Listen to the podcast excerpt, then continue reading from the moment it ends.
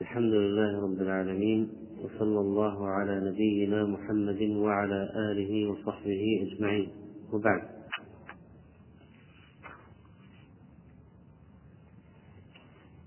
ففي كتاب الحج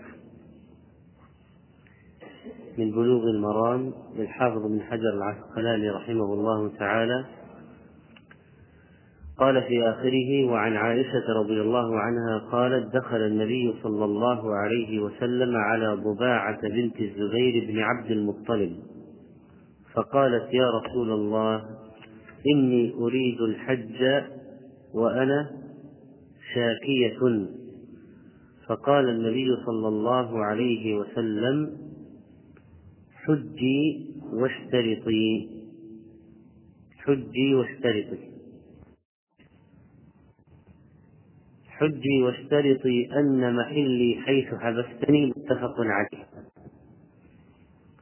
وضباعة بنت الزبير رضي الله عنها هي بنت عم النبي صلى الله عليه وسلم لأنها بنت الزبير بن عبد المطلب. ضباعة بنت الزبير بن عبد المطلب بنت عم النبي صلى الله عليه وسلم وقد تزوجت من الصحابي المقداد بن الأسود رضي الله عنهما. هذه المرأة قالت يا رسول الله إني أريد الحج وأنا شاكية يعني مريضة. فهذه المرأة الآن من المحتمل إذا حجت أنها لا تستطيع إكمال الحج لمرضها. فقال النبي صلى الله عليه وسلم لها مفتيا حجي واشترطي أن محلي حيث حبستني والاشتراط هو أن من أراد الإحرام يشترط على ربه عند إحرامه إن صده عدو أو حبسه حابس من مرض أو ضياع أو ذهاب نفقة أن يحل من إحرامه إذا لم يتمكن من مواصلة الحج يحل بلا هدي. ولا صيام ولا قضاء ولا فدية وأن له على ربه ما اشترط. وقوله محلي مأخوذ من الحل الذي هو محل الخروج محل الخروج من الإحرام بالحج أو العمرة. محل الخروج من الإحرام بالحج أو العمرة في زمانه أو مكانه. فإذا محل محل يعني مكان. محل يعني الإحلال من الإحرام. محلي أي إحلالي من إحرامي تحللي من إحرامي حيث حبستني. في المكان الذي أحبس فيه أتحلل من الإحرام بدون بدون أي شيء يترتب بدون أي شيء علي بدون أي شيء يكون علي. لا يكون علي شيء إذا تحللت من إحرامي. هذا معنى محلي حيث حبستني أتحلل من إحرامي حيث حبستني حيث حبست بلا شيء. لا فدية ولا صيام ولا هدي ولا قضاء ولا كفارة. وحيث حبستني من مكان أو زمان. في المكان أو الزمان الذي حصل لي فيه الحبس أتحلل وأمشي وأرجع. ما حكم الاشتراط عند الإحرام اختلف العلماء في مشروعيته. فذهب إلى استحبابه طائفة من الصحابة والتابعين وهو مذهب الإمامين الشافعي وأحمد ودليلهم على هذا الحديث الصحيح الصريح. وذهب الإمامان أبو حنيفة ومالك إلى عدم مشروعية الاشتراط وعدم فائدته. يعني لو اشترط وحصل له عذر فليس له أن يتحلل من إحرامه و لعل الذي دفع بعضهم إلى القول بهذا أن الاشتراط لم يكن مشهورا على عهد النبي صلى الله عليه وسلم ولا عند أصحابه وأن القضية التي حصلت هي لبضاعة بنت الزبير بن عبد المطلب رضي الله عنها يعني حالة فردية خاصة. فتوسط بعض أهل العلم وقالوا نقول بالاشتراط للخائف خاصة. هذا واحد عنده بوادر مرض مثلا بوادر احتمال عنده أن يحبس عن إكمال الحج في أمارات تلوح في الأفق أن هناك احتمالا كبيرا لأنه لا يستطيع إكمال الحج لأي سبب لأي سبب. فهذا يحتاج. أما واحد في الوضع الطبيعي العادي لا يخشى شيئا وليس هناك بوادر لأن يحبس ولا احتمال قوي لأن يحبس لا لا يشترط ولا يشرع له أن يشترط. هذه الخلاصة وهذا ما ذهب إليه شيخ الإسلام ابن تيمية رحمه الله.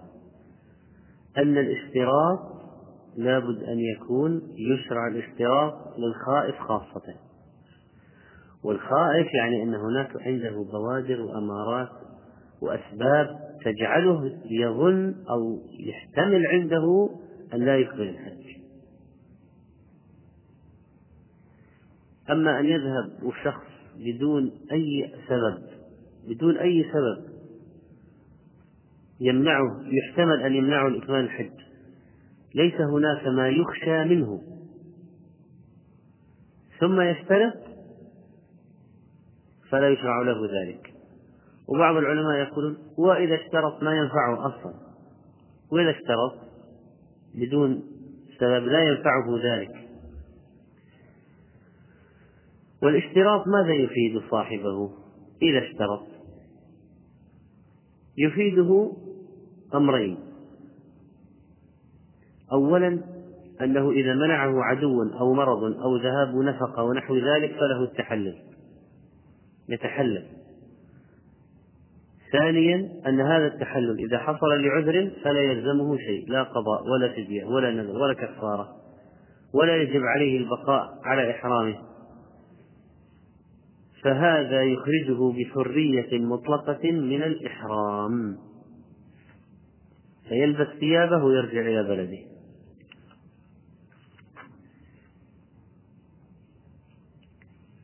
وقد سألت شيخنا عبد العزيز بن عبد الله باز رحمه الله عن المرأة التي تكون لها العادة الطويلة. وهي تخشى إذا جاءتها العادة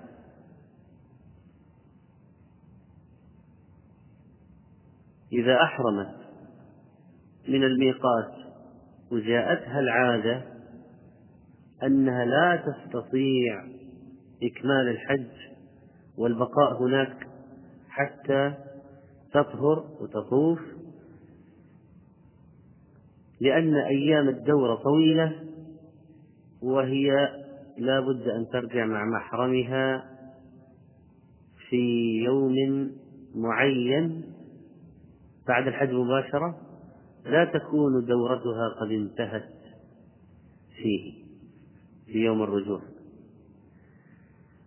فهل المرأة هذه إذا خشيت أن تأتيها العادة في الحج وعادتها إذا جاءت فهي عادة طويلة ولا بد لها من الرجوع مع الرفقة والحملة والمحرم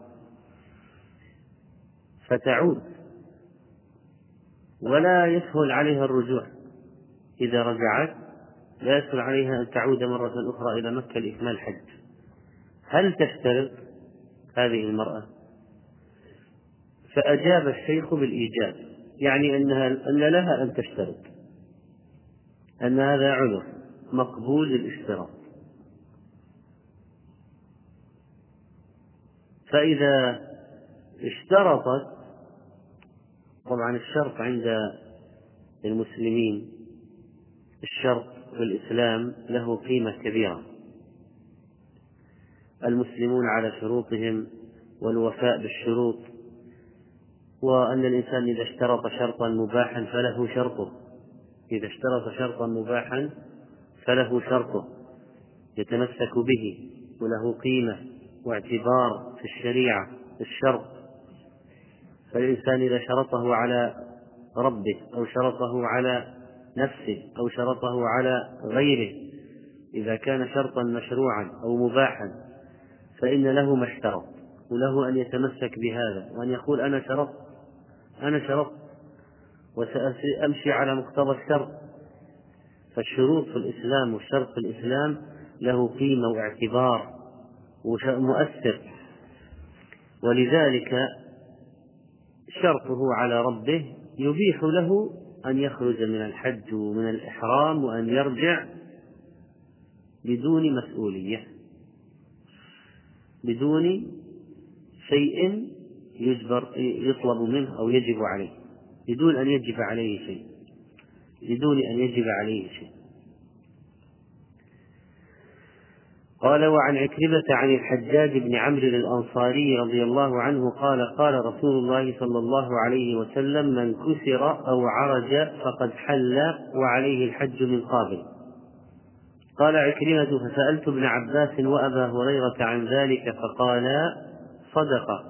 رواه الخمسة وحسنه الترمذي. وقال هذا حديث حسن. ومعنى كسر معروف. وكذلك عرج أصابه في رجله ما يدعو إلى العرج.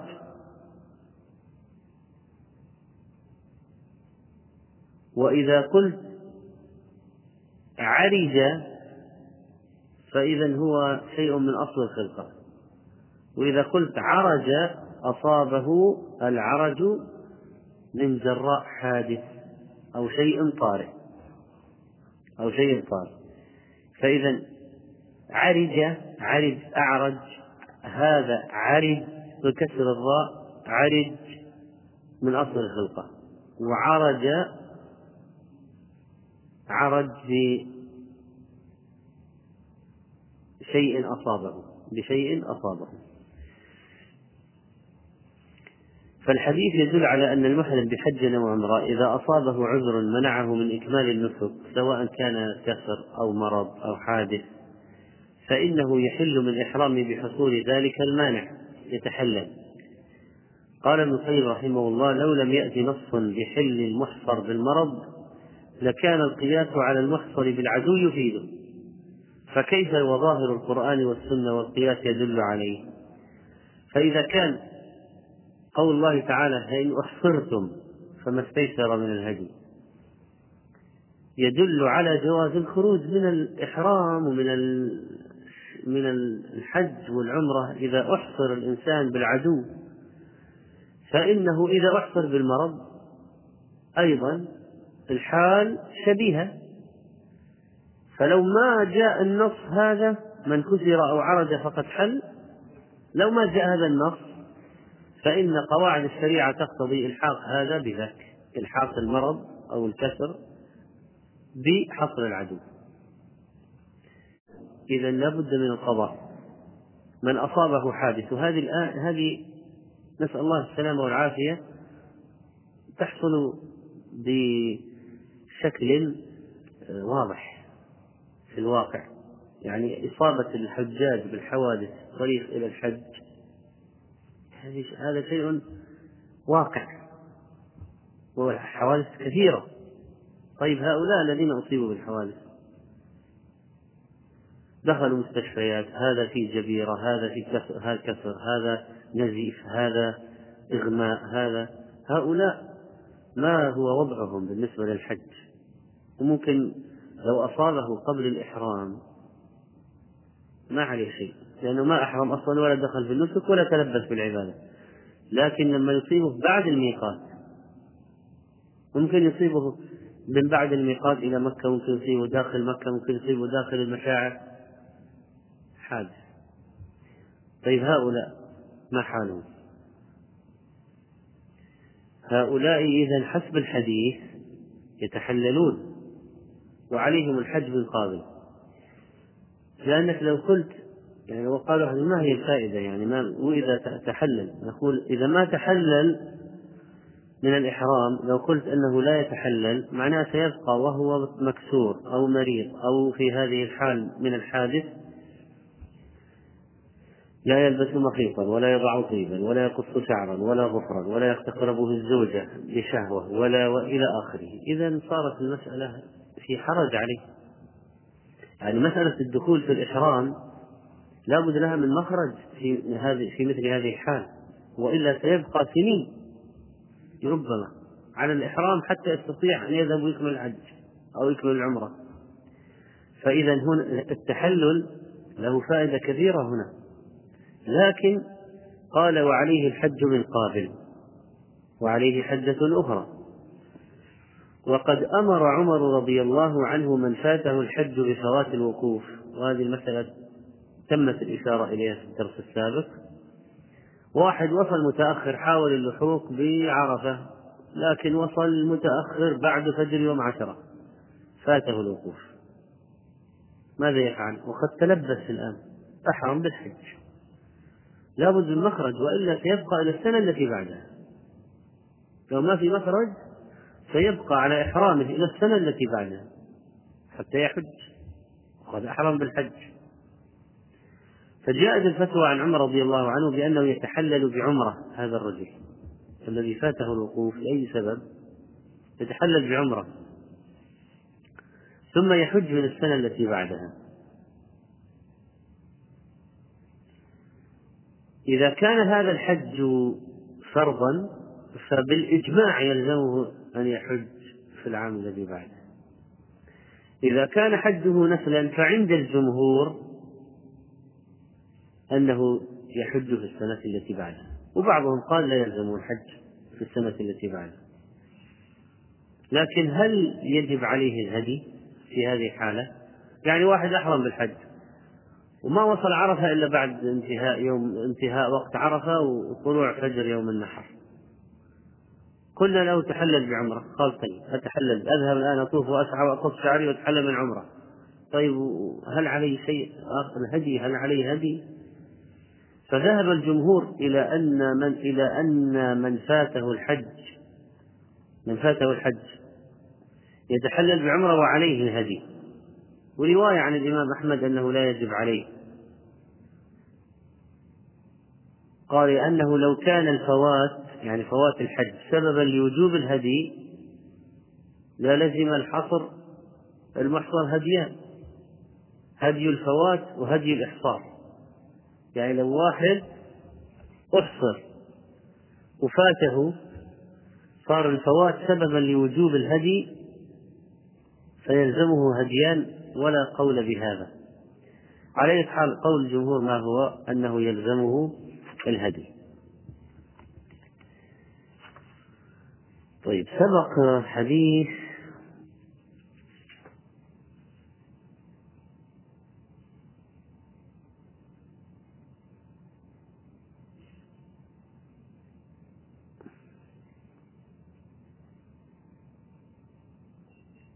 حديث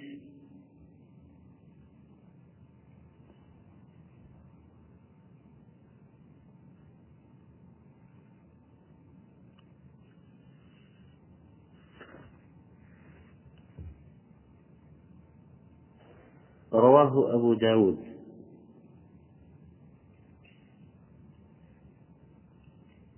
ورد معنا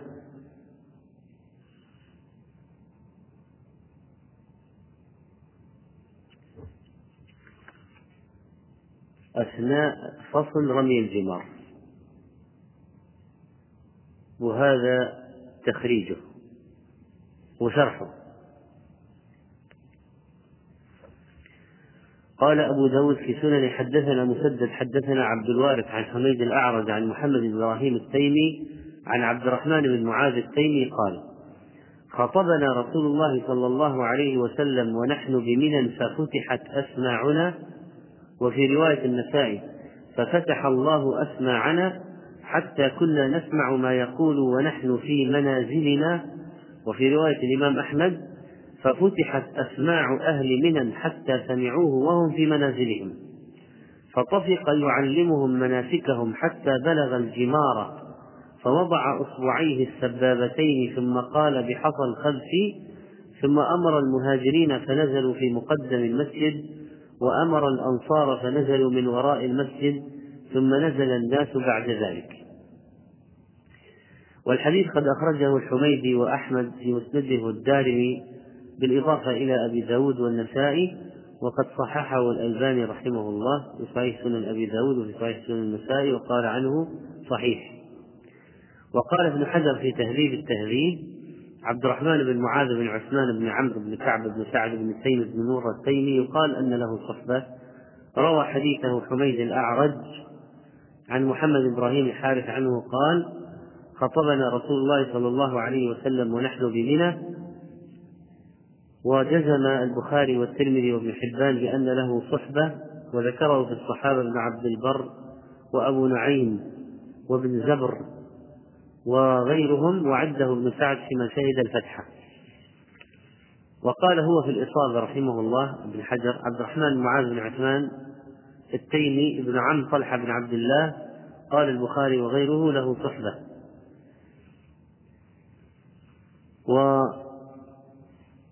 والحديث هذا طبعا فيه عجيبة من العجائب بل معجزة من المعجزات. فإن الراوي قال إن النبي صلى الله عليه وسلم خطبهم ونحن وهم في منى. خطب فيهم وهم بمنى. وأيام منى أربعة يوم النحر وثلاثة أيام بعده أيام التشريق. وهذا جاء في رواية أنه يوم النحر فإذا يحمل المطلق على المقيد. يعني رواية ونحن بمنى محتمل أي يوم من الأيام الأربعة. الرواية الأخرى يوم النحر إذا حصلت الخطبة في يوم النحر في منى. المعجزة في قوله ففتحت أسماعنا يعني اتسع السمع وقوي حتى سمعوا صوت النبي صلى الله عليه وسلم وهم في منازلهم في منى. هو مع حج معه 124 ألف صحابي. أو أو أقل على حسب الروايات. طيب قل مئة ألف. أو يزيدون مئة ألف. هل ممكن واحد يقول كلاما في الحالة العادية يسمعه مئة ألف؟ والناس نازلون في منازلهم وفيهم النساء وفي الأخبية والخيام. الصوت العادي يصل إلى مئة ألف شخص نازلون في منازلهم؟ لا الصوت العالي ما يصل. وليس هناك مكبرات كما الآن. ولا وسائل إذاعية تنقل الصوت. ومع ذلك ومع ذلك وصل صوته عليه الصلاة والسلام إلى جميع الحجاج. فيقول الصحابي ففتحت أسماعنا. يعني أن الله عز وجل فتح أسماعهم وقويت حتى سمعوا صوت النبي عليه الصلاة والسلام أهل منى كلهم فتحت أسماعهم حتى سمعوا صوته وخطبته وهم في منازلهم. وهذه بركة عجيبة لصوت النبي عليه الصلاة والسلام أن أسماع الناس اتسعت مسالكها حتى صاروا يسمعون من المكان البعيد الصوت الخفي يسمعونه اتسعت أسماعهم. وهم في منازلهم ما ذهبوا لسماع الخطبة في منازلهم وقفوا في رحال يسمعونه ما ما ذهبوا عنده واحتسبوا عنده وإنما وهم في منازلهم سمعوها. فحتى الذي حضر عنده والذي بقي في منزله في منى كلهم سمعوا. فطفق يعلمهم حتى بلغ الجمار وهي الحصى التي يرمى بها ترمى بها الجمرات أراد أن يبين لهم حجم الحصاة التي ترمى فوضع, فوضع إصبعيه السبابتين هاتين الإصبعتين وضع إصبعيه السبابتين أين؟ في أذنيه جاء في رواية نسخة لأبي داود ليكون أعلى للصوت وأجمع في إسماع الخطبة ولهذا كان بلال المؤذن يفعل ذلك. ثم قال أي رمى. هذا في معنى وضع السبابتين إحداهما على الأخرى. تبيين حجم الحصى لأن الخزف كانوا يفعلونه وفي الجاهلية العرب يفعلونه يضعون الحصاة بين السبابتين يرمون بها.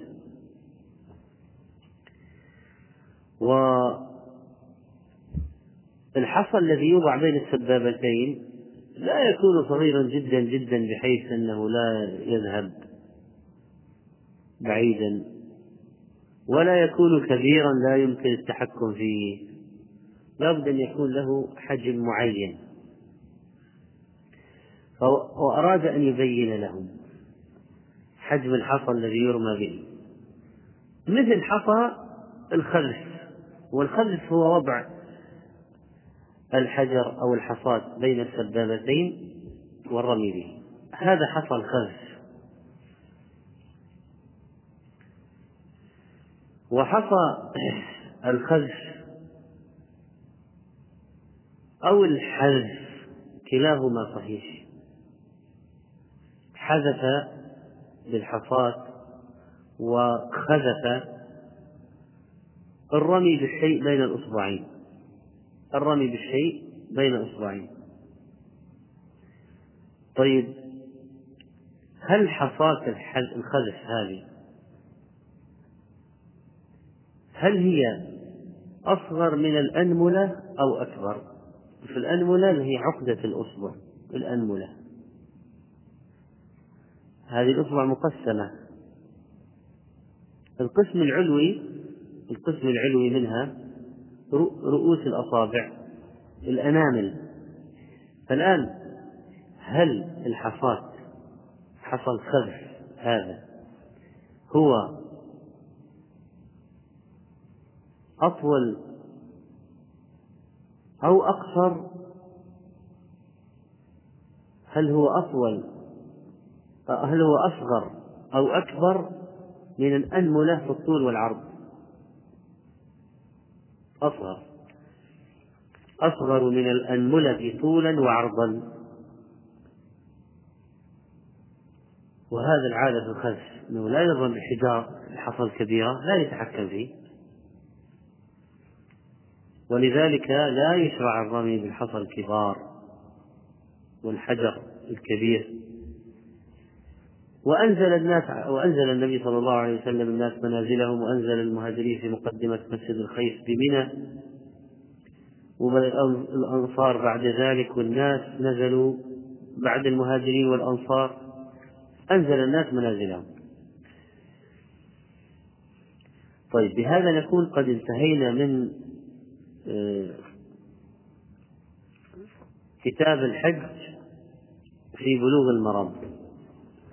وسنكمل إن شاء الله في أيام الخميس بعد الحج مشيئة الله أيام الخميس نكمل ونبدأ في كتاب البيوع من كتاب بلوغ المرام للحافظ رحمه الله.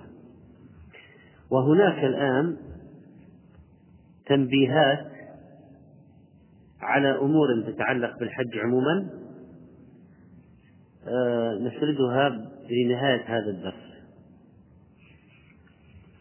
لا بد أن يتعلم الحجاج ويوطن أي واحد نفسه وهو ذاهب على شرطي العمل الصالح الإخلاص والمتابعة واتباع السنة وترك البدع وعدم الإحداث وأن يوطن نفسه على التعب ومواجهة المشقات لأن الحج جهاد كل ضعيف وكذلك مخالفة الطباع والمألوفات. وكثير من الناس لا يحج أصلا لأجل هذه النقطة. يقول لك لأنه زحام لا أمس سمعت واحد يقول الحالة أحج ما في دورات مياه لأجل مسألة دورات المياه التي لا تلائمه هو الآن لن يحج. فمسألة عدم مخالفة الطباع والمألوفات عدم توطين النفس عليها يمكن أن يؤدي إلى ترك الفريضة. ليس فقط إلى ترك النافلة. وكذلك مسألة الحذر من فعل المعصية في الحرم وقضية روح الأخوة بين الحجاج. وكذلك البعد عن المعاصي والمحرمات لأن بعضهم ربما يسمعون الأغاني في الحج وأكثر من ذلك. والاهتمام بالطهارة. والاهتمام بتغطية العورة لأن الإحرام إذا لم يضبط ربما تكشفت عورة المحرم. وكذلك الحذر من فتنة النساء لكثرة الاختلاط في أماكن المناسك والمشاعر وعدد من النساء أعداد من النساء. ليس حجابهن على مقتضى الشريعة. وكذلك احتساب الأجر في كل منسك من المناسك كما ورد في الأحاديث عن النبي صلى الله عليه وسلم في الخروج من البيت والوقوف بعرفة ورمي الجمار وحلق الرأس وطواف الإفاضة. هذه وردت عليها أجور عظيمة. وكذلك تبين يبين للناس شروط الحج ليعرف الذي يجب عليه الحج نفسه فيحج. والذي لا يجب عليه لا يأثم بتأخيره. وكذلك الولد والزوجة الذين هم تحت سلطة الأب والزوج. يعرف الولد أنه وإن كان تحت نفقة أبيه فإن قدر على الحج ولم يحج الفريضة فعليه أن يحج ولو لم يرضى أب أبوه يترفق به ويمشي ولو عصاه. وليس عليه إثم لأن هذا هذه فريضة مأمور بها الولد مكلف فيجب عليه أن يذهب إذا قدر. يعني ملك الزاد والراحلة وأمن الطريق.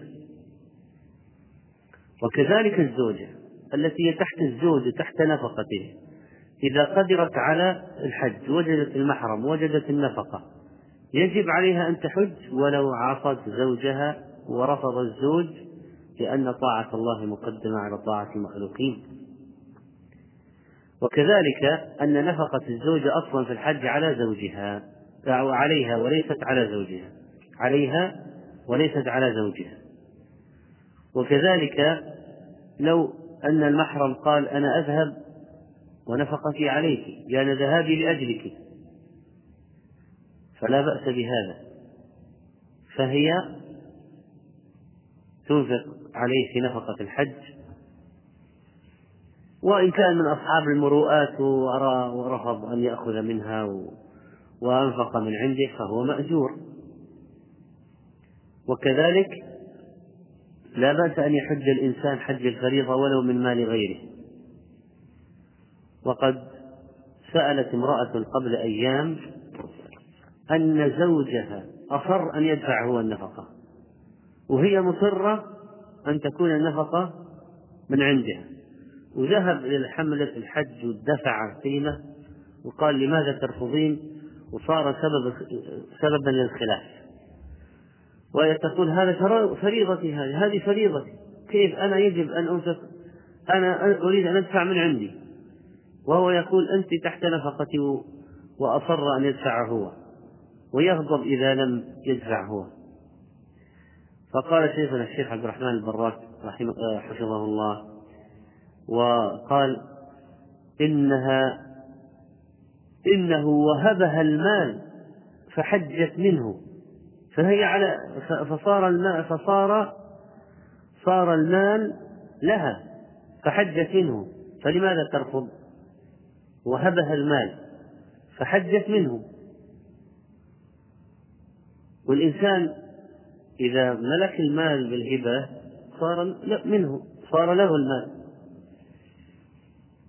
وكانت تقول يعني هذه المرأة أريد أن أضعها في نفقة البيت المبلغ الذي الذي دفعه عني خفية وأضعه في فلوس زوجي خفية أو أشتري به أشياء للبيت أو أضعه مقابل آه، النفقة حتى يكون لي الحج. فقال الشيخ لا يحتاج إلى هذا لا يحتاج إلى هذا تضعه في بدلا من تضعه في بيتها في شراء أشياء تضعه في صدقات المسلمين ومصالح المسلمين. وكذلك فإن المطلقة الرجعية زوجها محرم لها في العدة لأنها لا زالت في عصمته. والمحرم يجب أن يكون مسلما بالغا عاقلا ذكرا يحرم عليها على التأبيد. والمرأة إذا مات محرمها في الطريق أكملت الحج. وكذلك إذا انضمت إلى حريمه امرأة ضائعة في الطريق وأحسن إليها ولم يكن ثم فتنة فإنه مأجور على فعله. والمرأة التي يتوفر لها مال وليس لديها محرم تبقيه عندها رجاء أن يحصل لها محرم في المستقبل أفضل من أن تدفعه إلى غيرها ثم بعد ذلك لا تجد مالا تحج به. ورضاع الولد عذر في عدم الحج فإذا لم يضره ترك الرضاع حجت وهذا برضا الأبوين. يعني يجوز للأب أن يمنع زوجته من الحج لأجل رضاع ولده. فلا بد من تراضي الأبوين عن فطام عن تراض منهما وتشاور. ومن الأمور التي نبه عليها الحجاج في مسألة النوايا أن لا يذهب للحج بقصد الفرجة والسياحة كما يفعله بعضهم وإنما يقصد العبادة والتقرب إلى الله سبحانه وتعالى ولا يدفع رشوة لأجل الحج. قال الشيخ ابن عثيمين رحمه الله يؤدب هو والذي أعطاه الرخصة. وكذلك فإن النفقة هي للذهاب والعودة. فلو قال واحد أنا أملك نفقة الذهاب فقط فنقول لا يجب عليك الحج. وإذا قال لو ذهبت ما أستطيع أن أترك شيئا لعيالي. نقول لا يجب عليك الحج. يقول علي دين أنا مطالب به. أحج أو أسدد الدين؟ يقول سدد الدين وليس عليك الحج. ليس عليك أن تبيع ما, ما, ما تحتاج إليه. لأن بعض الناس ما عنده سيولة لكن عنده أشياء يبيعها من ممتلكاته الكثيرة التي يمكن أن يستغني عنها بدون ضرر. وكذلك فإن الإنسان يشرع له أن يحج عن أبويه إذا لم يحج الفريضة بعد أن يحج عن نفسه. لكن بعض الناس يريد أن يحج عن غيره نفلا وينسى نفسه مع أنه هو أولى أن يجعل الحج لنفسه ويدعو لغيره في الحج. والناس بعض الناس يتاجرون بالحج ويقول من يريد أن أحج له عن ميته؟ أعطيني فلوس. ثم يريد أن يوفر من نفقة الحج أو يأخذ أكثر من الذي يحتاجه في الحج لكي يتكسب فمن حج ليأخذ فله ما نوى ومن أخذ ليحج فله ما نوى. الأول يتكسب يجعل الحج يتكسب به. الدنيا هو الهدف هي الهدف والحج وسيلة. أما الثاني الذي يأخذ ليحج فالحج هو غايته والأخذ وسيلة.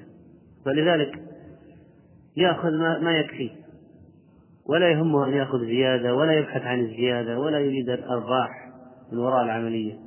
وإنما هو شخص ليس عنده مال متشوق إلى بيت الله الحرام وإلى المشاعر والدعاء هناك والفضل والأجر. وهذا شخص يريد واحدا يحج له عن ميته فاتفقت المصلحتان. وأخذ المال ليذهب هناك ويقضي فرض أخيه المسلم ويحج عن ميت ذاك الرجل.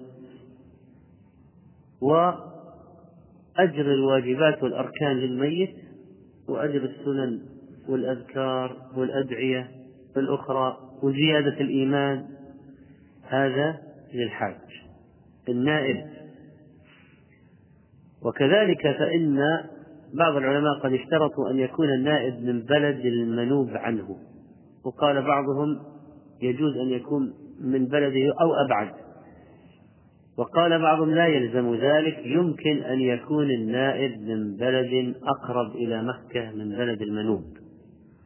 فلو كان المنوب عنه في روسيا وحج عنه شخص من سوريا فلا بأس. ولو كان الشخص في الشرقية فحج عنه واحد من جدة في فريضة فالراجح الجواز كما رجحه شيخنا عبد العزيز باز رحمه الله. نعم. إيش؟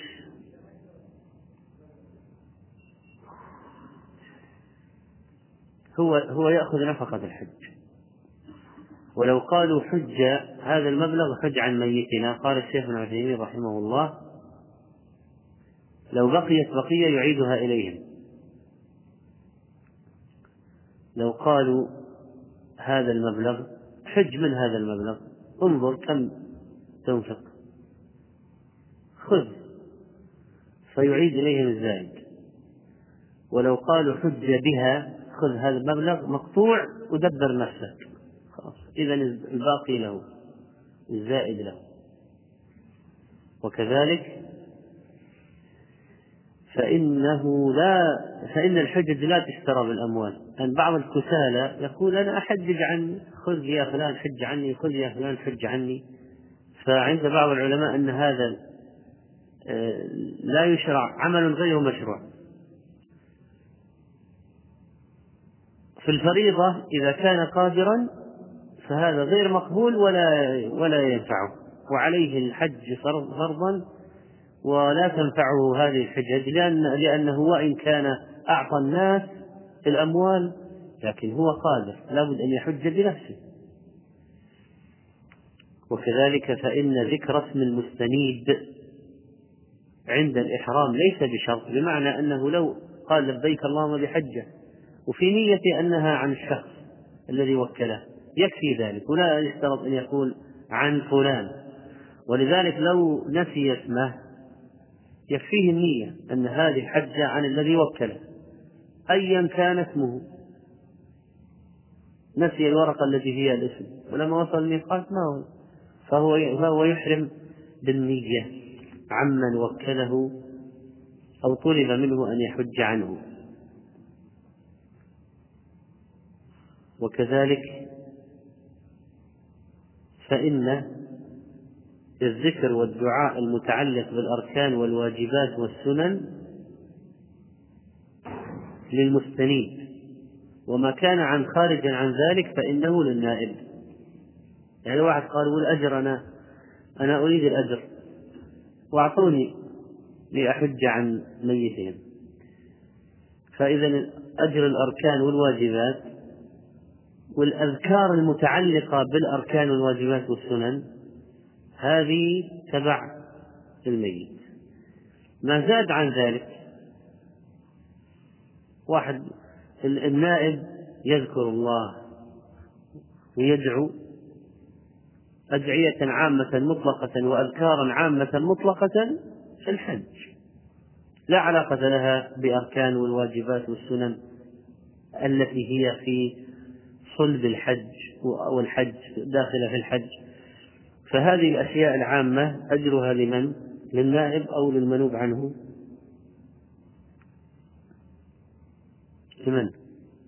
للنائب وكذلك لا يحج الإنسان عن مشرك فقد يكون له قريب مشرك أو مرتد تارك للصلاة بالكلية ولا يعرف القبلة فلا ينفعه أن يحج عنه فإذا أراد أن يحج يحج عن موحد مسلم